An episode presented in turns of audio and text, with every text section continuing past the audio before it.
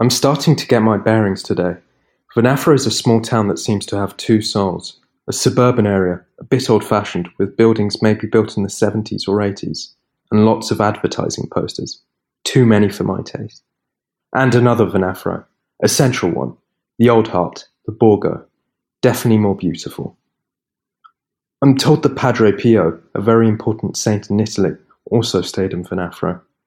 I'm curious, and I arrived at the Franciscan convent where the saint stayed. It's the convent of San Nicandro. Here Padre Pio stayed in 1911. During the month and a half spent in this convent, the fraternity noticed the first supernatural phenomena, divine ecstasies lasting even three or four hours, and diabolical apparitions of short duration.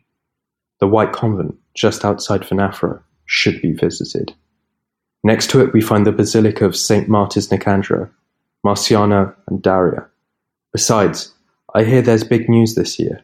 A foreign religious man, an Indian, Frate Yossi Fernandez, is leading the convent for the first time.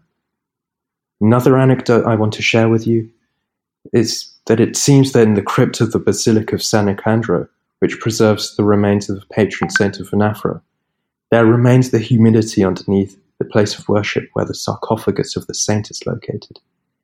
An event that days ago had made us think of the probable reappearance of the holy manna, the miraculous liquid that has been missing for five years, and that the population of Venafro and the neighbouring centres used to ask the friars in the past to give it to the sick, to drink and to sprinkle in light of its miraculous qualities.